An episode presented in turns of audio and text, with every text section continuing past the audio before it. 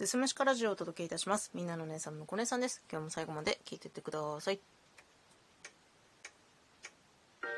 私、向こう姉さん、自分自身の性格を表すとするならばどんなワードが出てくるか。その1、わがまま。その2、マイペース。その3、頑固。まあ、こんな感じになると思うんですけどね。最近、この性格って才能だよなって思うのが、負けず嫌いですね。今日は負けず嫌いの話をしたいと思います。私が音声配信をしているプラットフォームのラジオトークでは、今こうやって喋ってる収録配信の他にライブ配信もできるんだけど、そのライブ配信上でゲストと一緒におしゃべりできるコラボ機能っていうのがあるんですよね。で、まあいつものようにね、私の好きな配信者さんのライブを聞いていたら、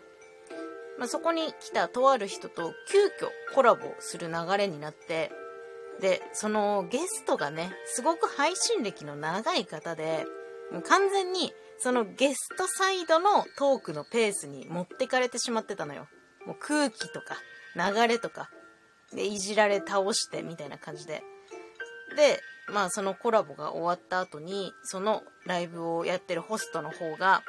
すごく悔しそうにしていて、いや完全にやられちゃったなみたいな感じでね、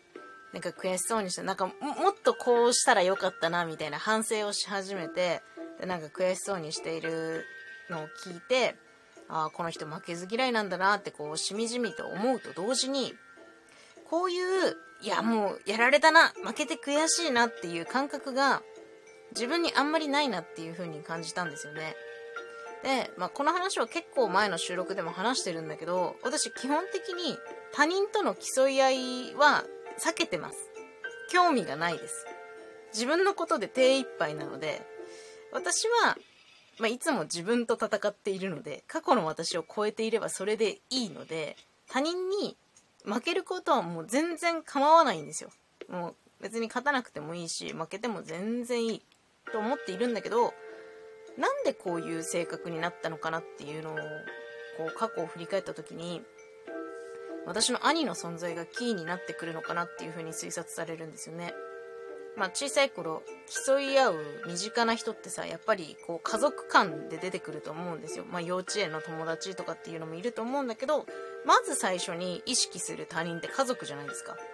でまあやっぱり年の近いものってなったら兄弟になると思うんだけど、私の兄は5つ上なんですね。で、あまりにもできる子供だったんですよ。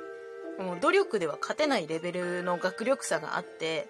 兄はもう基本的に地頭がいい上に、ちゃんと、その、勉学に励むことができる、努力できる人だったから、なんかそんな人が身近にいると、もう勝負する気も起きなくなってたんですよ。兄ちゃんがテストで何点取ってきたから私は何点取って勝ってやるぞみたいななんかもう全然そんなお話にならないレベルみたいな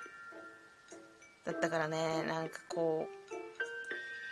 そういうのが身近にいてプラスアルファ学生時代に何かを競う部活に入ってなかったんですよ。運動部でもないしその何かの大会に出る文化系の部活でもなかった。だから本当人生の中でも勝負事って本当に片手で足りるぐらいしかしてきてないんじゃないかなっていうぐらい全然なくて。で、そのまま今の年になって、こう、負けず嫌いの人のエネルギーみたいなものが、もうほんのちょっとね、ほんのちょっとだけ羨ましくもある。負けて悔しいとか、次は負けたくないから頑張るぞとか、なんかそういう風に、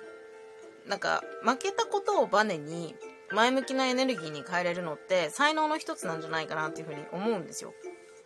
まあだからといってね積極的に競い合いに参加しようとは思ってはないんですけど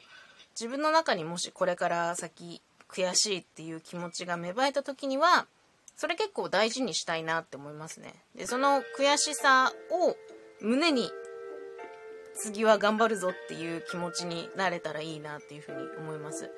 今日はね、ちょっと負けず嫌いのお話でした。最後まで聞いていただいてありがとうございます。また次回もよろしくお願いします。